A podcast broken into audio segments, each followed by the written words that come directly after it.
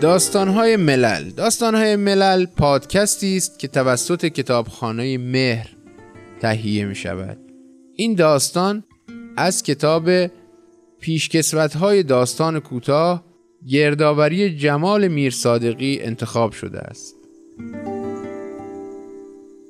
نویسنده این داستان ادوارد مورگان فورستر در سال 1879 در انگلستان به دنیا آمد و در سال 1970 درگذشت. تحصیلات خود را در دانشگاه کمبریج به پایان رساند و مدتی به عنوان دبیر و منشی یکی از مهاراجه ها در هند به سر برد. فورستر نویسنده و منتقد ادبی یکی از پرآوازه ترین رمان نویسان نیمه اول قرن بیستم در انگلستان است. از او به عنوان داستان نویس داستان نویسان یاد می کنند. رمانهایش بیشتر از نوع رمانهای انعکاسی است تا ابدایی. رمان انعکاسی رمانی است که نویسنده میکوشد در آن نشان بدهد که میان واقعیت زندگی با هنر تفاوت وجود دارد. و از این رو نمی‌توان تصویر منطقی و معقولی از زندگی واقعیت که چیز پیچیده است به دست داد. فورستر بر داستان نویسان همروزگارش از جمله بر ویرجینیا وولف بسیار تأثیر گذاشته است. به خصوص نویسندگان آمریکایی بعد از همینگوی و فاکنر مثل جان آبداک بسیار تحت تأثیر او هستند. رمان‌های او عبارتند از جایی که فرشتگان در آن گام نمی‌گذارند یا آن سوی حریم فرشتگان. سفر طولانی اتاقی با منظره گذر از هند موریس که بعد از مرگ او منتشر شد. از او دو مجموعه داستان کوتاه باقی مانده است به نامهای اتوبوس فلکی و لحظه ابدی. در سال 1927 سخنرانی های فورسر در دانشگاه کمبریج با عنوان جنبه های رمان انتشار یافت در این کتاب فورسر نظریات خود را درباره عناصر داستان ارائه داده است جنبه های رمان کتاب معتبری در زمینه مباحث تکنیکی داستان و ادبیات داستانی است و در اغلب فرهنگ های اصطلاحات ادبی به این نظریات استناد می کنند. داستان آن سوی پرچین از مجموعه داستانهای اتوبوس فلکی انتخاب و ترجمه شده است.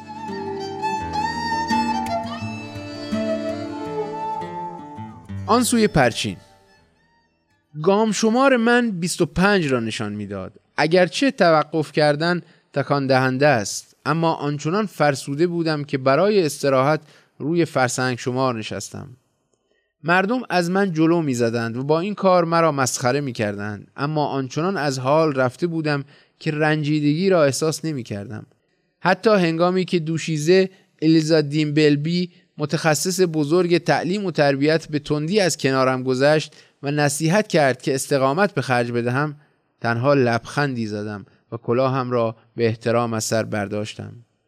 در آغاز گمان می بردم که دارم مثل برادرم می شوم که او را یکی دو سال پیش به اجبار سر یک پیچ جاده ترک کرده بودم. برادرم نفسش را در آواز خواندن و قدرتش را در کمک به دیگران تلف کرده بود. اما من عاقلانهتر سفر را در پیش گرفته بودم و اکنون یک نواختی جاده بود که سخت مرا می آزرد. تا آنجا که می توانستم بیاد بیاورم در زیر پا خاک بود و در دو طرف پرچین های پرخشخشه قهوه رنگ. و تا حالا چیزهایی را بر زمین انداخته بودم در حقیقت جاده پشت سر از چیزهایی که همه ما ریخته بودیم پوشیده شده بود و قبار سفید رنگی بر آنها می نشست آنچنان که از سنگ تشخیص داده نمی‌شد. عضلاتم آنچنان کوفته بود که حتی نمی توانستم سنگینی چیزهایی را که هنوز با خود داشتم تحمل کنم. از روی فرسنگ شمار لغزیدم و در کف جاده به رو در افتادم. صورتم به طرف پرچین بزرگ سوزان قرار گرفت و دعا می کردم که راحت بشوم. وزش خفیف نسیمی نیروی تازه‌ای در من دمید. مثل این بود که از سوی پرچین میوزید و هنگامی که چشمهایم را باز کردم روشنایی ضعیفی را از لابلای شاخه های در هم پیچیده و برگ های پژمرده دیدم. حتما زخامت پرچین از اندازه معمولی خود کمتر شده بود. در آن حالت ضعف و ناخوشی مشتاقانه می‌خواستم که به زور از پرچین بگذرم و آنچه را که آن سوی پرچین است ببینم. هیچ کس دیده نمی‌شد یا اینکه من جرأت آن را نداشتم که اطراف را برانداز کنم چون ما رهروان جاده نمیپذیریم که اصولا طرف دیگری هم وجود داشته باشد. به این وسوسه تن دادم و با خودم گفتم که یک دقیقه دیگر به جاده باز میگردم. خارها صورت مرا میخراشید و مجبورم می‌کرد که دستها را سپر صورتم بکنم. و تنها به پاهایم متکی باشم که مرا به جلو ببرند. از نیمه راه باید باز میگشتم چون آنچه در راه با خود داشتم از من کنده شده بود و لباسهایم جر خورده بود. اما چنان گیر افتاده بودم که بازگشتن امکان نداشت و مجبور بودم کورکورانه به جلو بروم. هر لحظه منتظر بودم که نیرویم ته بکشد و لابلای بطه ها از پادر بیایم. ناگهان آب سردی سر مرا در میان گرفت. گویی دارم برای همیشه در آب فرو می‌روم.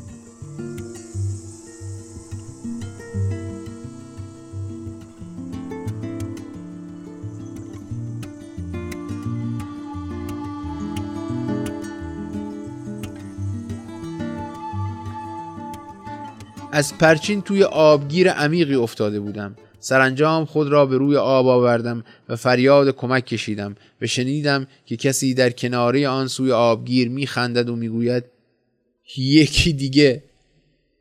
و آن وقت مرا از آب بیرون کشیدند و در حالی که نفس نفس می‌زدم بر زمین خشک خواباندند. حتی هنگامی که آب از پیش چشمهایم کنار رفت هنوز منگ بودم چون که هرگز فضایی با آن وسعت و چنان چمن و آفتابی ندیده بودم. آسمان آبی باریکی بیش نبود و در زیر آن زمین شکوهمندانه به صورت تپه فراز رفته بود. پشته پاک و برهنه و با درختان آلش در پیچ و شکنشان و چمنزارها و آبگیرهای زلال در دامنه هایشان اما تپه ها چندان بلند نبود و آثاری از بشریت در چشمانداز بود چنان که می‌شد آن را تفرجگاه یا باقی دانست اگر این کلمات به مفهومی عام و محدود دلالت نکند. به محض که نفسم تازه شد به سوی نجات دهندم برگشتم و گفتم اینجا به کجا میره؟ گفت شکر خدا به هیچ جا. و خندید. مردی بود پنجاه شهست ساله همان سنی که بدگمانی ما را در جاده برمیانگیخت. اما استرابی در رفتارش نبود و صدایش صدای پسر 18 ساله بود. فریاد زدم اما آخه باید به جای راه داشته باشه. اونقدر از جوابی که به من داده بود شگفت زده شده بودم که برای نجات دادن زندگیم از او تشکر نکردم. به طرف کسانی در دامنه تپه فریاد زد می‌خواد بدونه به کجا میره؟ و اونها در جواب خندیدند و کلاهشان را تکان دادند. آن وقت دیدم آبگیری که در آن افتاده بودم یک خندق حسابی است که از چپ و راست انحنا می‌گیرد و پرچین همینطور در امتداد آن می‌رفت. این سوی پرچین سبز بود و ریشه بوته آن از میان آب صاف دیده می‌شد و ماهی ها دوربر ریشه ها شنا می‌کردند. روی آنها را گلهای سرخ وحشی و پیچک ها آزین می‌دادند. اما حساری دور همه چیز بود و من لحظه ای بعد همه نشاطی را که از چمنزار و آسمان و درختان و از دیدار زنها و مردهای خوشبخت حس می کردم از دست دادم و دانستم که آنجا با همه زیبایی و وسعتش مثل یک زندان است. از مرز دور شدیم و بعد راهی را که تقریبا به موازات آن از میان چمنزار میگذشت دنبال کردیم. پی بردم که راه رفتن در آن مشکل است. برای اینکه دائما می‌خواستم از همراه هم جلو بزنم و این بار اگر این راه به جایی نمی‌رفت هیچ فایده ای نداشت. از وقتی که برادرم را ترک کرده بودم با هیچ کس همگامی نکرده بودم. با توقف ناگهانی توجه آنها را به خود جلب کردم و با پریشانی گفتم واقعا وحشتناکه هیچ کس نمی‌تونه از دیگری جلو بزنه هیچ کس نمی‌تونه پیش بره. حالا ما روندگان راه؟ بله می‌دونم. می‌خواستم بگم ما همینطور پیش میریم. می‌دونم. ما همیشه در حال آموختن هستیم و توسعه و تکامل پیدا می‌کنیم. بله حتی در همین عمر کوتاه هم من تحولات بسیاری دیدم. جنگ ترنسوال بحران مالی دانش مسیحی رادیوم و برای مثال گام شمارم را بیرون آوردم. اما گام شمار هنوز 25 را نشان می‌داد نه یک درجه بیشتر.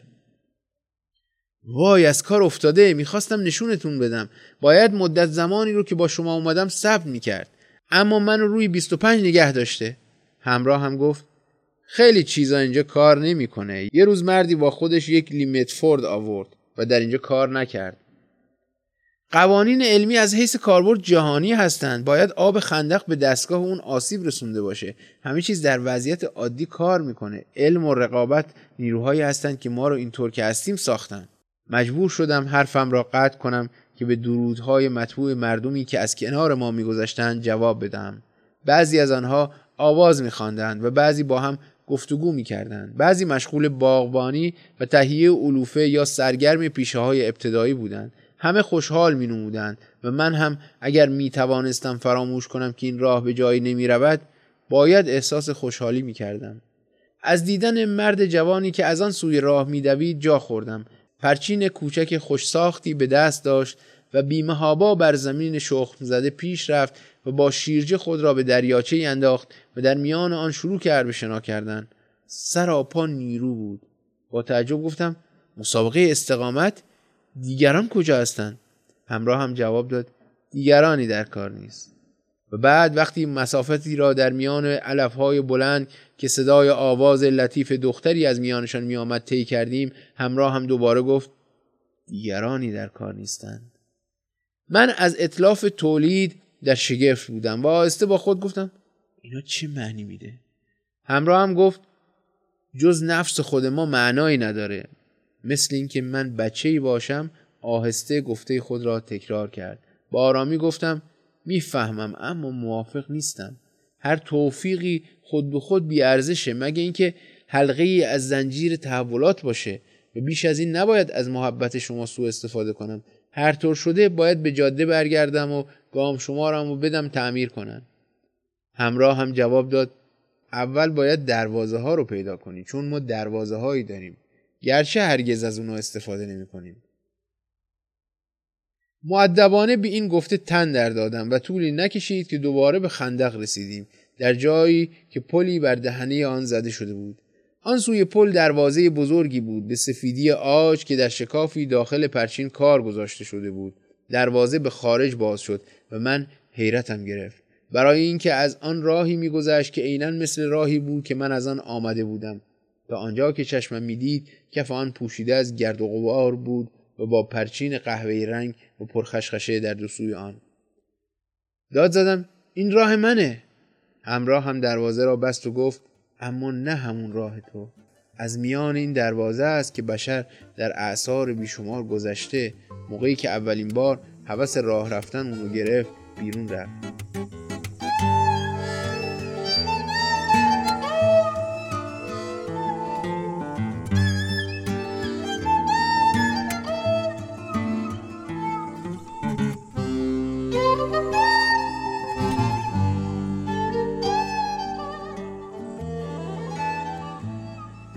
این را انکار کردم چون دیدم که آن قسمت از جاده که من پشت سر گذاشته بودم بیشتر از سی کیلومتر فاصله نداشت اما با سرسختی که خاص سنش بود تکرار کرد.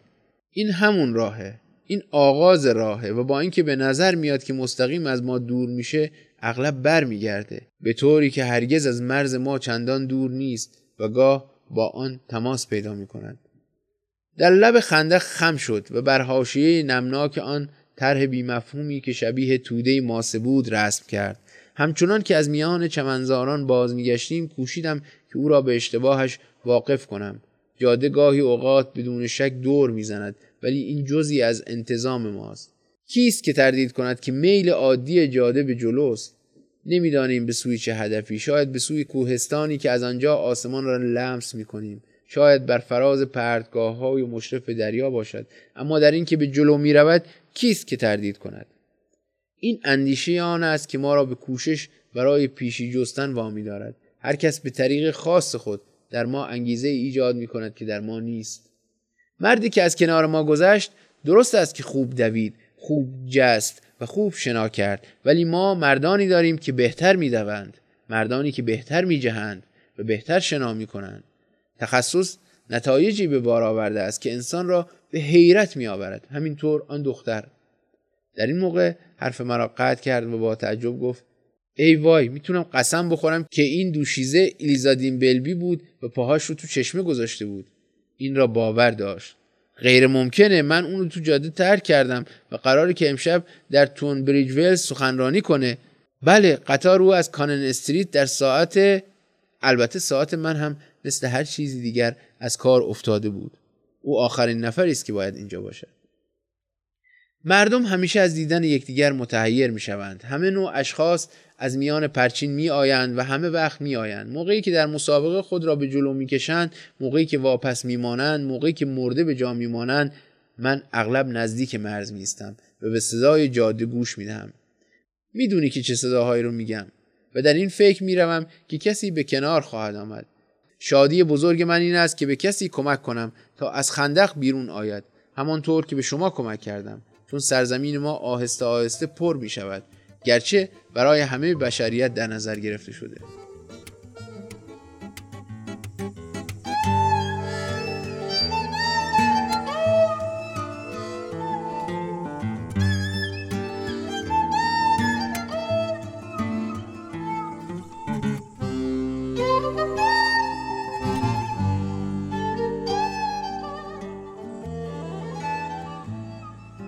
من از آنجا که نیت او را خیر دانستم آرام گفتم بشریت حرفای دیگه ای داره و من باید به اونها بپیوندم.